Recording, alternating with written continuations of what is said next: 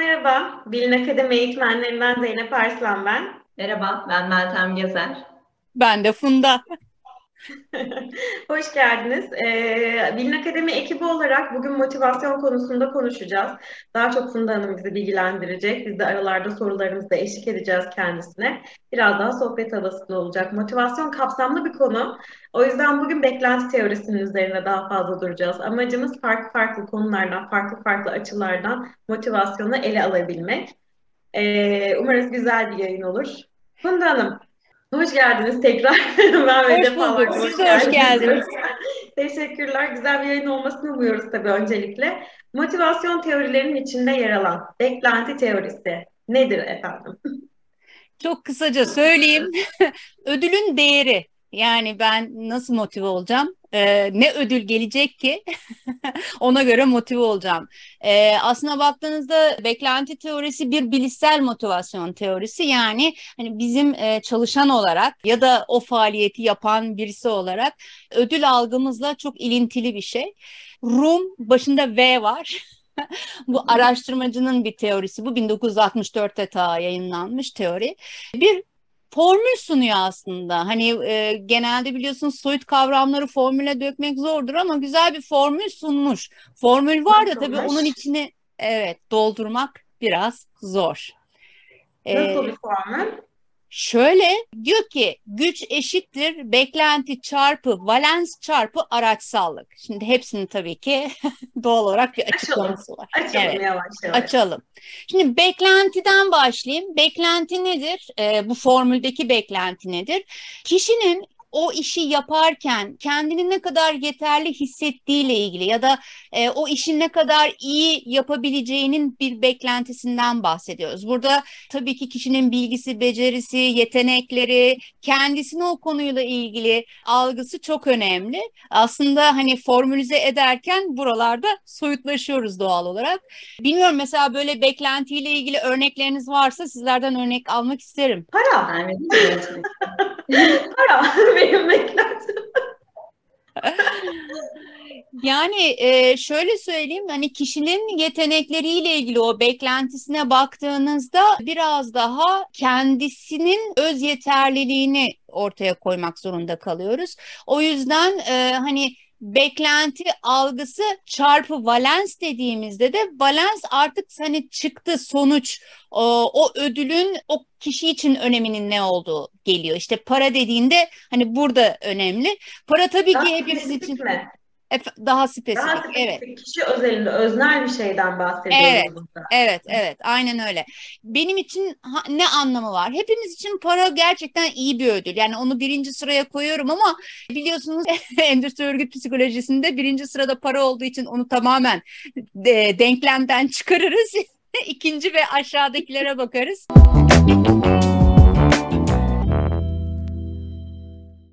Diğerleri ne sizin için mesela? Valens dersek. Mesela benim için nedir? Gezmek. Gezmek. Gezerken para kazanmak. Süper. Gezmek gerçekten büyük bir motivasyon gücü aslında. Evet. Peki senin Zeynep var mı başka? Ee, gezerken para harcamak.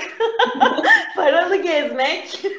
ya da ee, anlam anlam tabii ki. Anlam benim için önemli olur. Motive eden kısım olur. Evet, Hakkının evet. ödenmesi, karşılığını görmek, orada takdir görmek. Evet. Evet.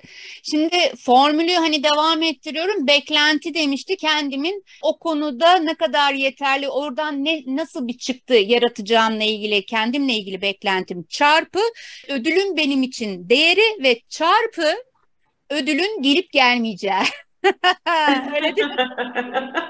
Yani her zaman o ödül gelmiyor. Meltem, burada bizim mesela ben Meltem'e kahve getiriyorum bugün ofiste. Meltem'e diyorum ki Meltem'cim sana kahve getirdim. Orada tabii bir doğal olarak bir beklenti içindeyim. Meltem'in tepkisi ne olur burada? Ay diyorum. Peki az olmuş. Teşekkür etmiyorum. Peki ben bunun üzerine, bunun üzerine ben bir daha kahve getirmek ister miyim? Evet, anlaşılan ofiste bazı olaylar yaşanmış. evet, bir yere geldiğimizde çok eğleniyoruz. Evet. Baktığınızda çok güzel örnek. Bu illa hani para gezmek falan değil. Küçük bir teşekkür bile gerçekten insanın hani o e, hareketi tekrarlamak için güç harcamak isteyip istememesiyle ilgili. Yani sen e, kahveyi getirdiğinde sana birisi bu köpüksüz olmuş derse ki hani kahve getirmek senin görevlerin arasında değil. En önemlisi de bu. Ve ondan sonra da kalkıp sen ikinci kere, üçüncü kere o kişiye kahve getirmişsin. Getirmezsin tabii. O ödülün gelip gelmeyeceği e, bizim için çok önemli. Bir şirkette düşünün size e, şunu söylüyor olabilirler. İşte şöyle şöyle bir şeyler yapacağız. İşte karşılığında da ne bileyim şöyle bir prim var. Şöyle bir sosyal hak gelecek. Ya da e, işte sizlere ödüller vereceğiz. Ödülleri de açıklıyorlar falan. Ve bunlar sonra gelmiyor. Böyle olunca ne olacak? Bir sonraki aşamada kimse o faaliyetleri bir daha yapmayacak. inancı olmayacak. Yani zaten örgütsel adalet dediğimiz şey de burada devreye giriyor. Siz eğer adil davranmazsanız, siz eğer sözünüzde durmazsanız zaten hiçbir motivasyon teorisinin bir anlamı da kalmayacaktır. Burada bütün bunların çarpımı bir daha başa dönüyorum formül için kısaca. Yani benim o işi yapabileceğime dair kendime olan inancım, işte ödülün benim için algısı ve sonuçta o ödülün gelip gelmeyeceği tüm bunların çarpımı e, benim motivasyonumun gücünü ortaya çıkarıyor. Yani şunu düşünün bunlardan bir tanesi sıfır olduğunda motivasyon yok. Denklem. Denklem evet. sıfırlanıyor dolayısıyla. Aynen öyle.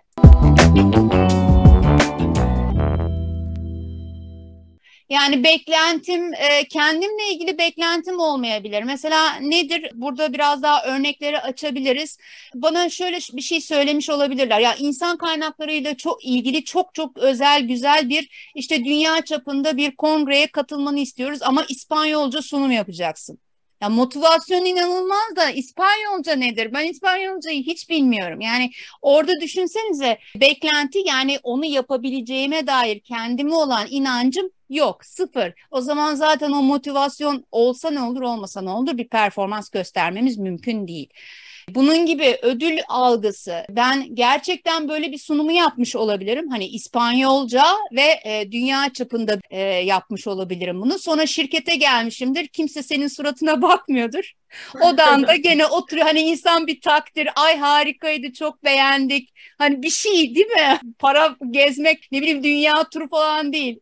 Ufak bir takdir. O sırada bir ilgi görmek, değer görmek bile aslında hani valens dediğimiz yani benim için anlamlı bir geri dönüşü ben beklerim. O da yok. zaten. bir daha ben... Öznellik yine giriyor evet, devreye evet. burada aslında. Yani en başta öznellikten, subjektifliğinden bahsetmiştik ya burada da benim kendi anlamlarımla ve beklediğim anlamla evet. da uyuşmasını bekliyorum aslında. Evet, evet. İşte burada şey çok önemli arkadaşlar. Yöneticinin çalışanını e, iyi tanıması. Yani yönetici çalışanlarının hangi ödüllerde nasıl motive olacağını iyi bilmeli. E, bir örnek vardır ya çok fazla mittir. Her çiçek aynı derecede sulanmaz diye. İşte kimisi haftada bir, kimisi her gün değil mi? İnsanlar da öyle yani herkes her ödülle ya da her faaliyetin karşılığı aynı ödül de olmaz. Ben öyle evet. bir şey yaparım ki küçük bir tebessüm işte e, ne bileyim bir kahve yaparım birisine. Evet orada ben dünya gezisi istemem hediye olarak. Ama ben şirket için çok büyük bir çalışma yapmışımdır. Şirketin değerini alıp bir yerden bir yerlere götürmüşümdür. Gerçekten orada bir ödül beklentiniz olur. Onun için evet. ödül algılarımız da çok önemli. Yani yöneticinin bunu yönetebilmesi çok önemli. Kesinlikle. Evet. Yani siz de ah, pardon Meltem sen gir. Bir örnek geldi. Ee, bir yılbaşı çekilişi yapmıştık. Aslında burada yani direkt yönetici çalışan arasında bir iletişim söz konusu değil. Çünkü şans olarak çekilişle elde edilen bir hediye bu. Ee, bir arkadaşa kitap çıkmıştı. O kadar mutsuzdu ki. Yani ben kitap çıktım sonra öğrendim. Neden yüzün düşük dedim, ne oldu dedim. Ha, kitap çıktı ben kitap okumayı sevmem ki Mesela oradaki ödül onu yani oradaki hediye hatta o kadar mutsuz etmiş ki. Çünkü kendi şanssız hissetmiş. Evet. evet. ki onun şeyle örtüşmüyordu. Ee, tabii ki onun sonucunda bana puzzle çıkmıştı. Biz hediyeleri değiştirdik. Herkes mutlu. mutlu sonuca ulaştık. Ya ben öyle hediye değiştirme olayını çok yaşadım. Zaten muhtemelen onun için de bu esnek yan haklar dediğimiz hani herkes kendine göre ödülünü belirlesin, kendi ödülünü alsın şeyleri çıktı. Evet. Gerçekten yani birincisine işte bir dijital platform üyeliği çıkıyor. O diyor ki benim zaten var. Düşünsenize evet. yani hediye olarak. E orada ödül algısı hakikaten e, tamam güzel olmasaydı güzel ama var ben ne yapacağım şimdi bunu diyor. Gidiyor birisiyle değiştiriyor bir başkasıyla değiştiriyor. Evet yani burada hem tabii ki bu çekilişler de ayrı konular e, ama yöneticinin de diyelim ki herkese ödül verirken gerçekten bu detayları bilmesi gerekiyor. Ne kadar zor değil mi yönetmek? Kesinlikle. ee, ama yönetmenin gücü de buradan geçiyor Funda evet. Hanım. Yani evet. Ee, hani iş bilgisiyle kalmıyor yöneticilik. Yok. O başka bir yayının konusu muhtemelen. Zaten iş iş bilgisi dediğin gibi yani temelini oluşturur. Ben kimin ne yapacağını, ne kadar sürede hangi yetkinlikle yapacağını bilmem gerekir. Ama onun üstüne bunları yönetmem gerekir. Yani bunları yönetmek için evet. seni oraya koyuyorlar. O işi bil fiil yapmak için değil. Ee, doğru söylüyorsun. O yüzden de yöneticilik biraz daha e, farklı bir alana doğru kayıyor. Orada bambaşka şeyler giriyor. Başka yayın konuları. Bunları da işleyelim. Evet evet notumuzu alalım bence. Şimdi burada e, beklenti teorisine geri dönecek olursam hemen söyleyeyim. Tabii bu teori çok beğenilmiş gerçekten de. E, yalnız bir iki ufak tefek eleştiriler de var. Çünkü burada biliyorsunuz hani çalışanların kendileriyle ilgili algıları Kimisi e, biliyorsunuz dünyada aslında yap yapamadığını gördüğünüz ama yaparım diye çıkan çok insan var birçok konuyu. E, orada kendiyle ilgili o bilgi beceri algısı biraz soyut bir kavram.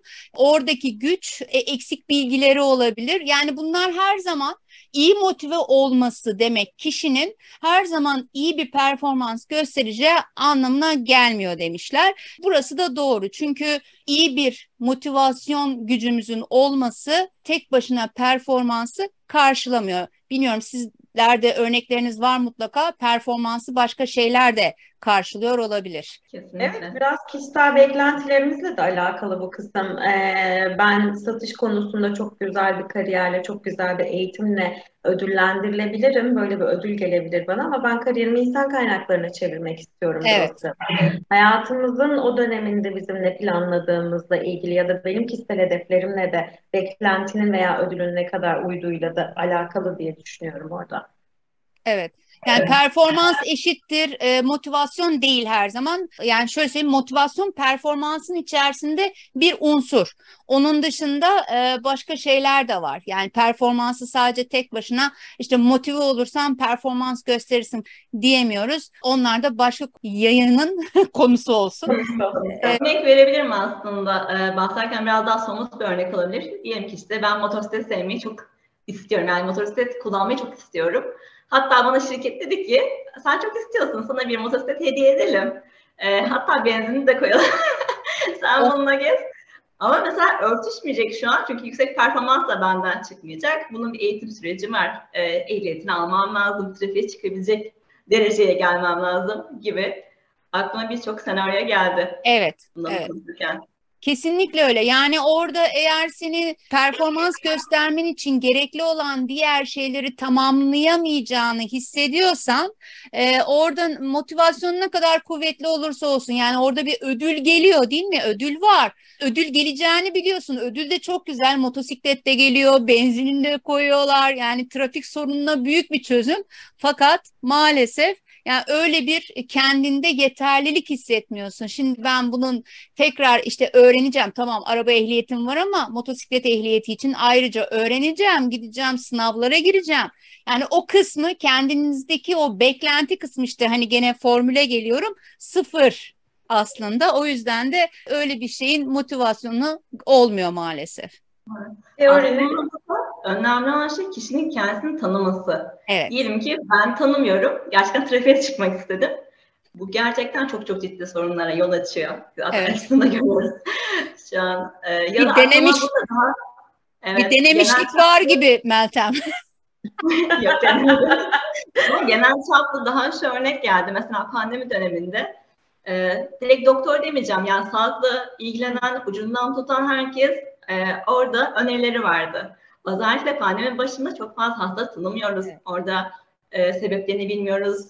karşılaştığı sonuçları, yol açtığı sorunları bilmiyoruz. Ama orada herkes e, popüler bir konu olduğu için belki kendilerini yeterli gördü. Daha da ben ciddi bir sorun.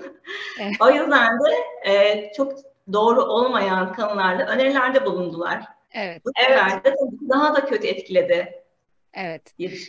Kesinlikle doğru söylüyorsun. Orada mesela onların motivasyonu nedir aslında? Daha çok e, etkileşim almak, işte like almak falan. Yani orada hazır konu Değil mi? Gündemde e, İK'da da öyle değil midir? Bir konu çıkar, bir terim çıkar. E, herkes daha fazla like almak, etkileşim almak için o konuyla ilgili terimleri sunar. Yani şey de e, maalesef pandemi... E, Farkındalık. E, ben bir arada gireyim. Farkındalık. Kendini bilmek. Farkındalık yaratırlar.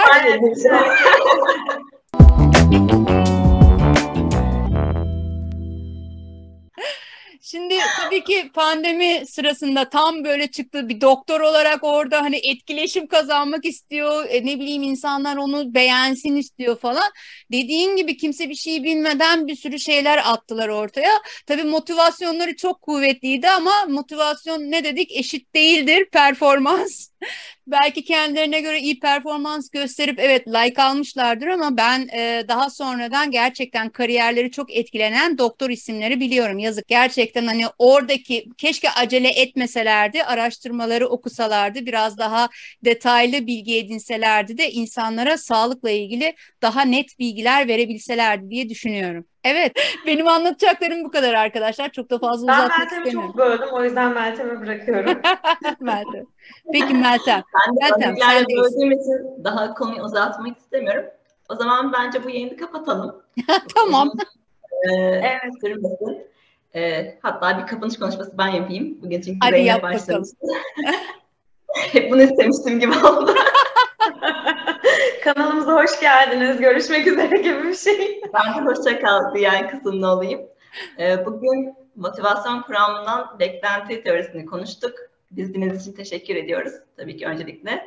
Ee, özellikle istediğiniz başka konular varsa yorumlar kısmında bize iletirsiniz. Biz de o yayınları açmaya devam ederiz. Bu şekilde kapatalım yayınımızı. Hoşçakalın. O zaman ne diyoruz? Paylaşın, dinleyin. Video, video nasıldı? Videoyu beğendiyseniz beğenmeyi, kanalımıza abone olmayı, arkadaşlarınıza iletmeyi falan unutmayın. Gayet evet. böyle motive bir şekilde kapatalım.